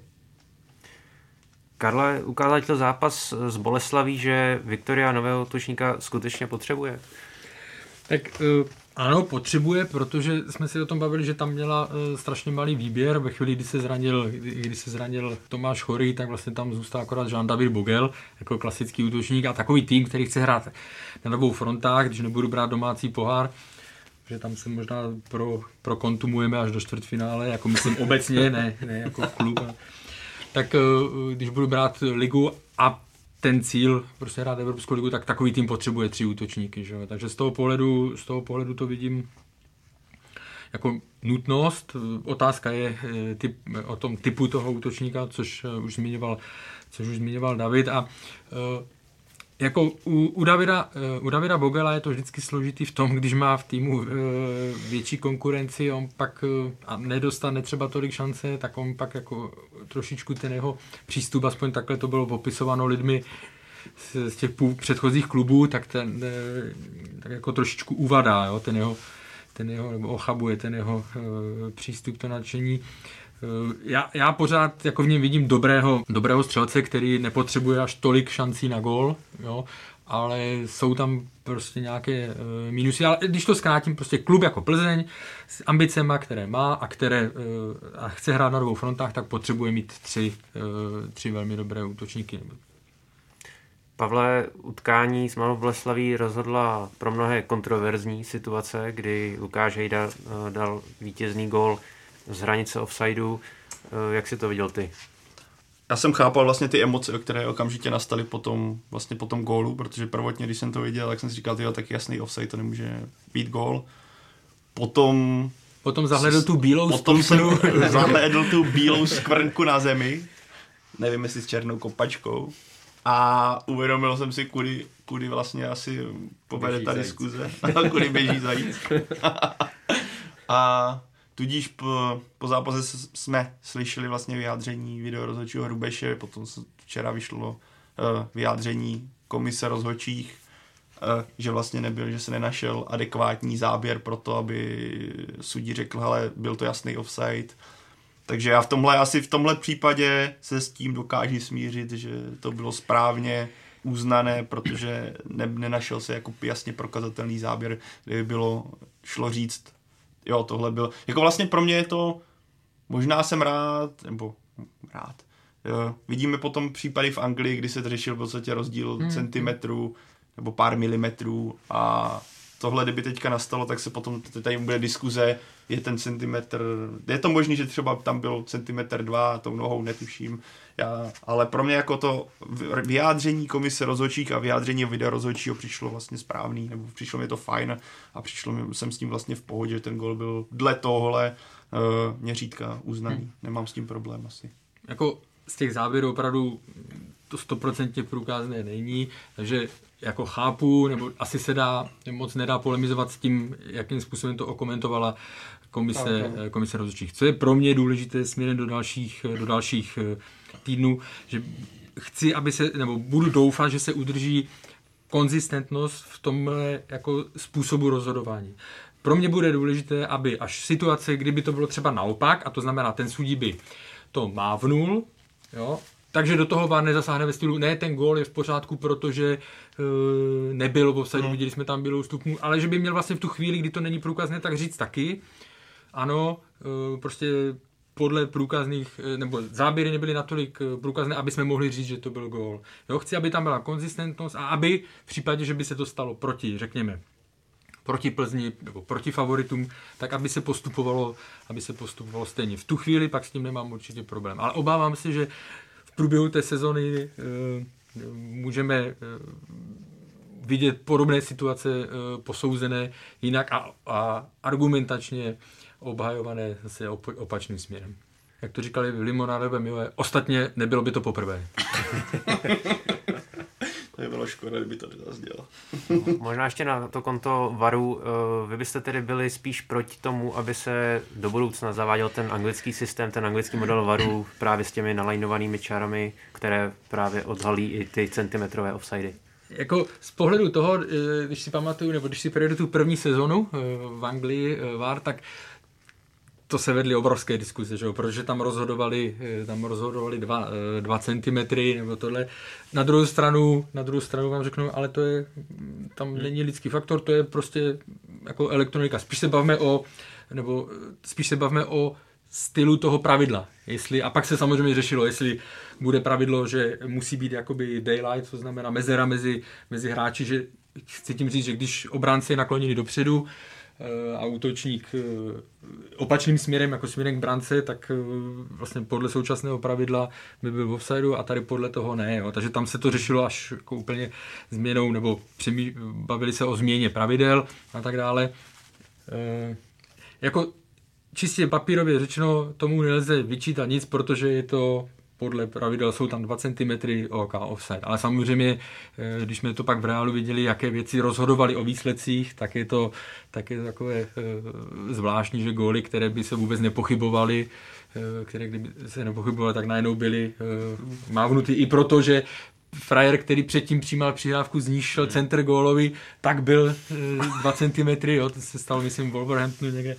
Tak to je takové samozřejmě zvláštní. No. Ono asi jako v, tém, v tomhle faktoru nebo v tomhle směru asi nikdy úplně to nebude dokonalý, protože i kdybys to posunul, řekněme, do nějakého přijatelných 3-5 hmm. cm, tak stejně by se dostal na tu hranici. Je to těch 5 cm? Je to 5 cm. Tak, no, přesně no. tak. Takže ono asi za současného anglického stylu, když se bavíme o tom, asi úplně nejde najít dokonalý systém do té doby, než se zavede, tak a to já si myslím, že možná to jednoho dne přijde, kdy budou nějaký elektrony v, ba, v balónu a budou to mít hráči v dresech a kdy najednou řekne, kdy ten kontakt v té milisekundě byl s tím míčem a kdy ten hráč byl. Potom budeme asi řešit úplně ty milimetry, ale v ten moment už si budu říct, jo, bylo to tak, protože teďka ani nevím, kdy ten třeba, že jo, vidíme ty milimetry, ale je tam už jako ne, úplně se neřeší milimetry, kdy on do toho míče kopl, jestli je tam úplně kalibrace toho, kdy se z toho poprvé no, dotkl. Já jako tohle, já vlastně ani nevím, jestli je správnější ten systém bez toho nebo s tím, protože oba budou nabízet diskuze, vidíme to teďka u toho gólu Heidi,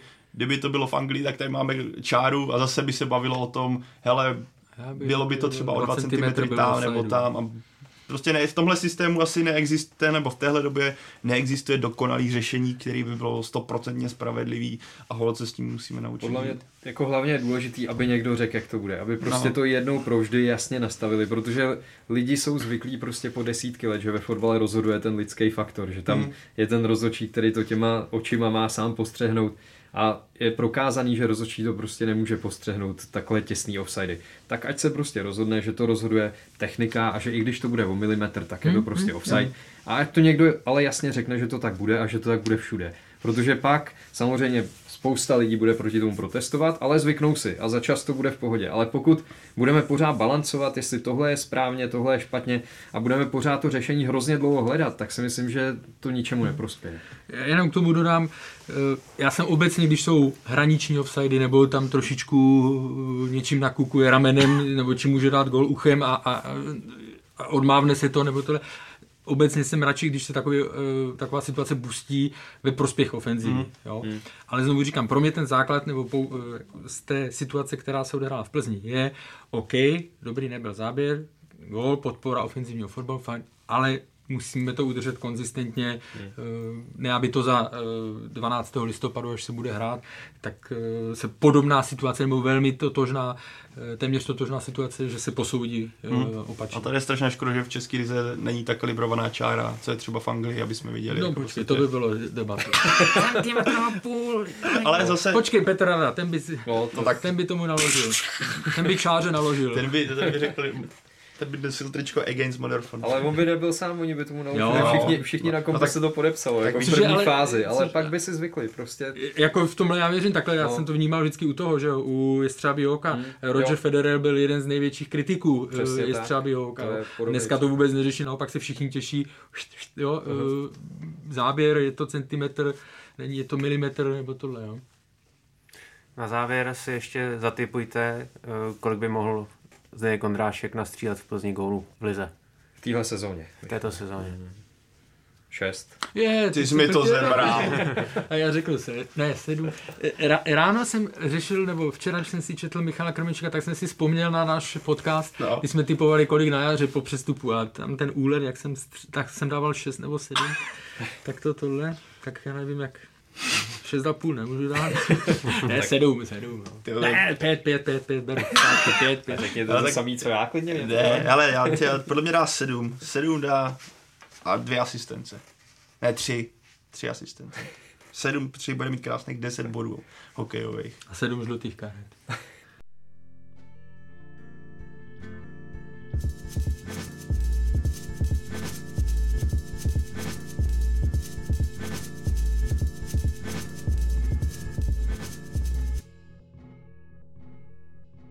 Dnes to tedy zakončíme pohledem na los a šance českých týmů v předkolech evropských pohárů. Karle, Slávia v závěrečném předkole ligy mistrů narazí na jednoho z dua Midtjylland nebo Young Boys Bern. Souhlasíš se sešívanými, že je to nejtěžší možná dvojice? Takhle, já to nedokážu porovnat, eh, nedokážu porovnat ty ostatní, ostatní kluby, ale třeba, a teď jenom odbočím, navážu na eh, okénko eh, Jiřího Hoška z Angličana, že jo, který vlastně v tom minulém díle e, říkal, nebo řešili jsme správnou výslovnost klubů, tak teďka jenom to, to dávám pro všechny, abyste, abyste věděli a počkáme si, jestli si toho chytí v televizích. Midtjylland, jak, jak ho známe my, tak se správně čte podle, nebo dánové čtou jako Midtjylland. Takže občas Mitulent. Já, jsem Mitulent, já jsem Tomášovi před podcastem radil úplně něco jiného. Takže... Ne, to není tvoje, to není tvoje chyba, to je Pavlova.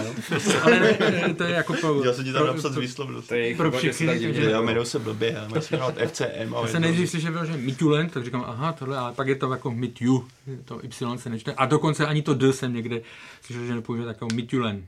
Jo, tak to je jenom takhle, ale co se týká kvality, viděl jsem Young Boys Bern nedokážu, nedokážu uh, posoudit. Uh, Midtjylland jsem viděl uh, druhý poločas proti Sonderijské, to musím zjistit ještě teprve, jak se říká. Ale to byl takový ten, z toho zápasu já jsem nedokázal nic jako vyhodnotit. Přirovnal bych to k tomu, že přirovnal bych to k tomu, že jako kdyby někdo se zaměřil teďka na Slávii a viděli zápas s Pardubicemi. Jo. Ten, vám jako ten se nepovedl, tak neod, neodhalil určitě pravou sílu Slávě, takže z toho pohledu eh, dobývali, dobývali, dobývali a výborná defenziva vlastně jsou jako domácích, eh, přes ní se nenašli tam prostor a domácí trestali z breaku. Jo. Ale těším se jednak, že uvidíme právě na, na příští týden, nebo až to budeme rozebírat, tak pokud postoupí Midtjylland, tak bych měl být připravenější. Ale třeba, no, k tomu se potom dostaneme. Ale jako, jako že to je tým, který suverénně vyhrál dánskou ligu. Dánská liga jako je určitě, určitě kvalitní, jako rychlé zápasy, jo, s nasazením dob, jako dobré, dobré individuality, takže sám jsem na to zvědavý, jakým způsobem, jestli postoupí Young Boys Bern nebo Midtjylland a jakým způsobem k tomu střetu dojde. Říkám, doufám, že ještě budeme mít víc informací. Jako já bych slávy, jako já když jsem si to projížděl... Ale promiň, jenom promiň, no. ať to zakončím nějak uh, smysluplněji, ne, ne takovým tím. Uh, ať už postoupí kdokoliv, tak věřím, že současná Slávia prostě by měla být, eh, měla být favoritem a má rozhodně kvalitu na to, pokud odehraje to, co jsme s výjimkou Pardubic u ní viděli poslední měsíce a tak dále, tak, nebo, nebo týdny, tak má kvalitu na to, aby byla považována za favorita a postoupila. Hmm. Já se jako, když jsem si projížděl ty dvojice, tak Slavě samozřejmě, podle mě to jako takzvaně od Rala, protože si mohla protože mohla dostat jako mnohem snažší soupeře, kdyby byla hmm. jasným favoritem. Tady tohle jako je to samozřejmě pohled jenom do transfermarktu, který je podle mě občas mimo, ale jako je to takový jako jistý pohled ti to dává a když se podíváme na tu cenu těch kádrů, tak prostě Slávě v obou případech má tu cenu kádru nižší než oba ty celky, zejména Bern má jako ten tým trošku někde jinde, i v, řekl bych, finančně jsou na tom velice dobře, ale pro Slávy bych přál ten jak jsi to říkal, no to FCM bych jim přál. Nebudu se pouštět do ty výslednosti už dneska. Jenom dej U místo I, no, to je začátek. Meet you line. No. no okay. Protože v Bernu by se hrálo na umělce odvěta a hmm. jako není to obrovský problém, ale je to zbyteč, jako je to nepříjemnost, takže v tomhle směru já bych Slávy přál Dány, ale jak jsi Karle říkal, uvidíme, já si, celkem se na ten, ten zápas ve středu hmm. se těším jako podívat se na to, protože oba celky jako jsem taky neviděl. Ale z pohledu toho, co, co to je za týmy, že jo, Midtjyllandu se říká, jaký atrakt, atraktivní fotbal, že tam je datová analýza, Bern zase do toho hodně sype peněz. A když Slávě mluví o tom, že chce do základní skupiny ligy mistrů a ráda by na to třetí místo. A v tom případě uh, je podle mě povinnost Slávě postoupit dál i z pohledu toho, uh, že se jí podařilo udržet kádr, z toho pohledu, že ten tým šlape a z toho pohledu, jak, si třeba, jak se prezentuje v evropských pohárech, já prostě Slávy věřím, že ty zápasy zvládne, ale ale jsem jako na to zvědavý, protože třeba v tom, já si pamatuju Sulejmányho z Ajaxu, tak se jmenoval nějak. Mm. Jo, já jsem ho měl vždycky strašně rád, jsem, nebo měl jsem ho strašně rád. Bavilo mě sledovat takového toho klasicky podsaditýho týpka, který si tam jako dovolí na tři hráče přejít přes ně a ten právě teďka v současnosti v Bernu. Takže jestli, kdyby Slávě chytla Bern, tak z tohohle pohledu se na to těším. Ještě jsem si tak projížděl ty kádry, co mi něco řekne, zaujal mě uh, Jean-Pierre Samer, když se bavíme o útočnících. Minulý rok uh, ve švýcarské lize měl víc než gol na zápas, takže jako to je takový, že si člověk řekne, OK, bude to zajímavý jako sledovat, ale asi nám krásný obraz toho, co Slávy čeká, ukáže naplno ta středa, kdy uvidíme, jak ty zápasy budou vypadat teďka oba týmy hrají jako v domácích soutěžích asi dominantní roli poměrně. Přesně, no. Abych, abych to jako jenom doplnil nějak za sebe, tak uh, samozřejmě my tady nikdo asi nejsme pravidelný divák uh, dánský nebo švýcarský Karle. ligy, byť Karel samozřejmě to z nás určitě má nakoukaný nejvíc, takže uh, jako hrozně těžko se to vždycky odhaduje. Na první pohled, takhle když jsem se kouk taky na ty kádry, když jsem se koukal na to, jak se prezentovali v minulý sezóně ty týmy, tak mi to přijde, že to je vyrovnaný úplně, že opravdu mezi nimi moc velký rozdíl nevidím, ale eh, jak si říkal, pro Slávy by určitě byla nevýhoda, kdyby musela hrát na umělý trávě. Takže z tohle pohledu určitě by ten, ten Bern jako, jako soupeř úplně nesedl, eh, ale taky se podepisuju pod to, co tady zaznělo, že Slávě, pokud prostě chce hrát ligu mistrů, tak tyhle soupeře musí, musí odstranit z cesty. Řekl bych, že ona kvalitou by měla být výš než, než hmm. oba dva tyhle ty týmy. Byť teda, a to, to nevím, jestli jsme tady zmínili, i když nemají třeba až takový jméno, tak se jim povedlo sesadit vlastně strůnu týmy, který pravidelně tak, no. těm soutěžím královali. Ať, už to byla, ať už to byla Kodáň v Dánsku, mm-hmm. anebo, nebo Bazilej dlouhodobě ve Švýcarsku. Takže jako kvalitu určitě mít budou, ale pořád si myslím, že Slávě by, by na ně měla mít. Karle, ty si už uh, trochu naťukl uh, soupeře Plzně ve třetím předkole mm-hmm. Evropské ligy. Uh, dánský Senderisk. Je to dobrý los? Jaký je to vůbec celek? No, tam viděl jsem jenom poločas, stihnu víc zápasů, než, než odehrajou, nebo doufám, že stihnu víc zápasů nakoukat, než, než k tomu zápasu dojde. Kdy to je?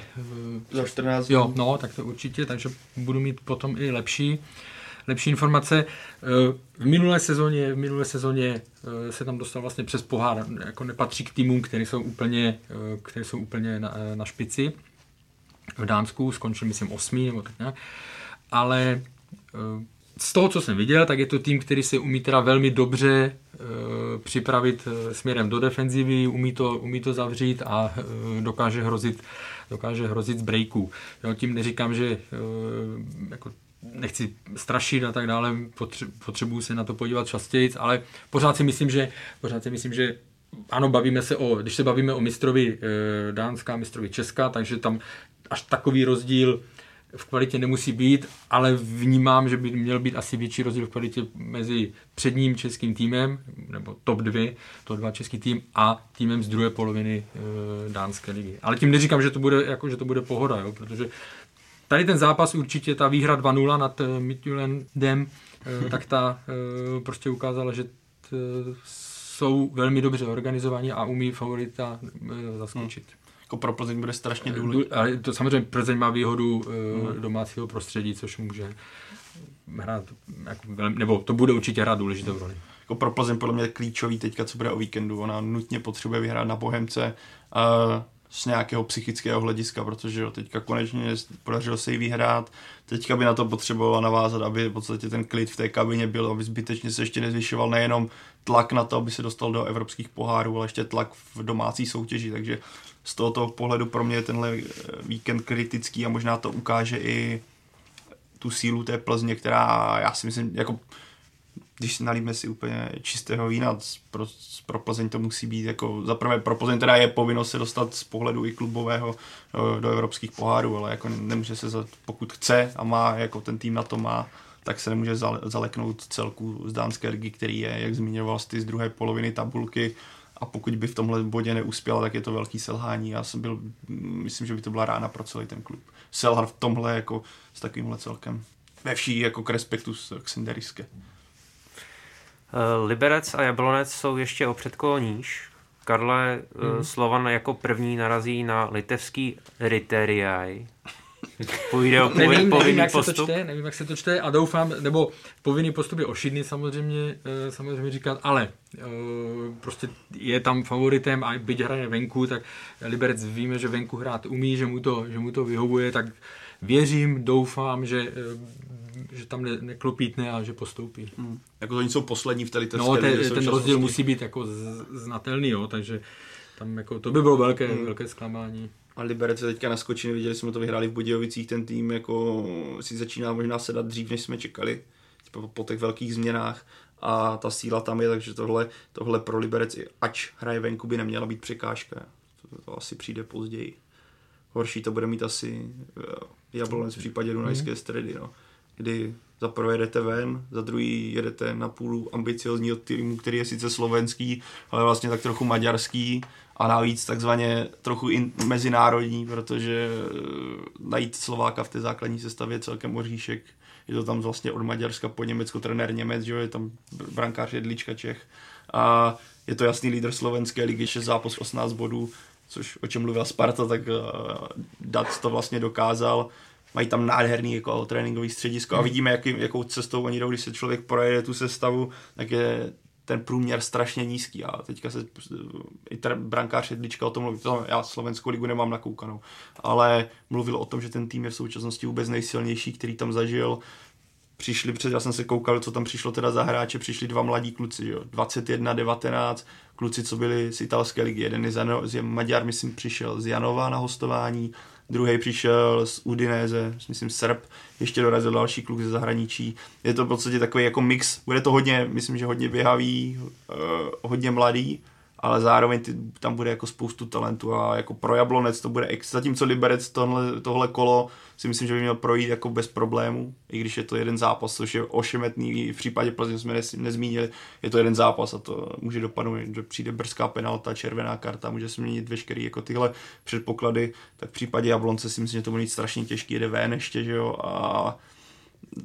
Dacia rozjetý, jako vůbec by mě nepřekvapilo, zatímco u Liberce počítám s tím, že je favorit, tak tady by mě vůbec nepřekvapilo, kdyby pro Jablonec už byla konečná zápas na Slovensku, ale budu rád, když, se, když jasně vyhrají, protože potřebujeme. Stačí 1-0, nepotřebuji tak, jasně.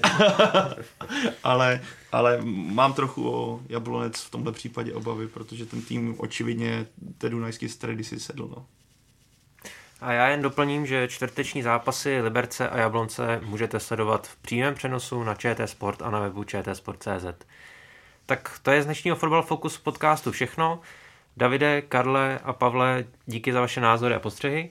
Díky za pozvání. Taky děkuji za My pozvání. děkujeme tomu, jak zvládl fotbalový, i když jsi hokejový.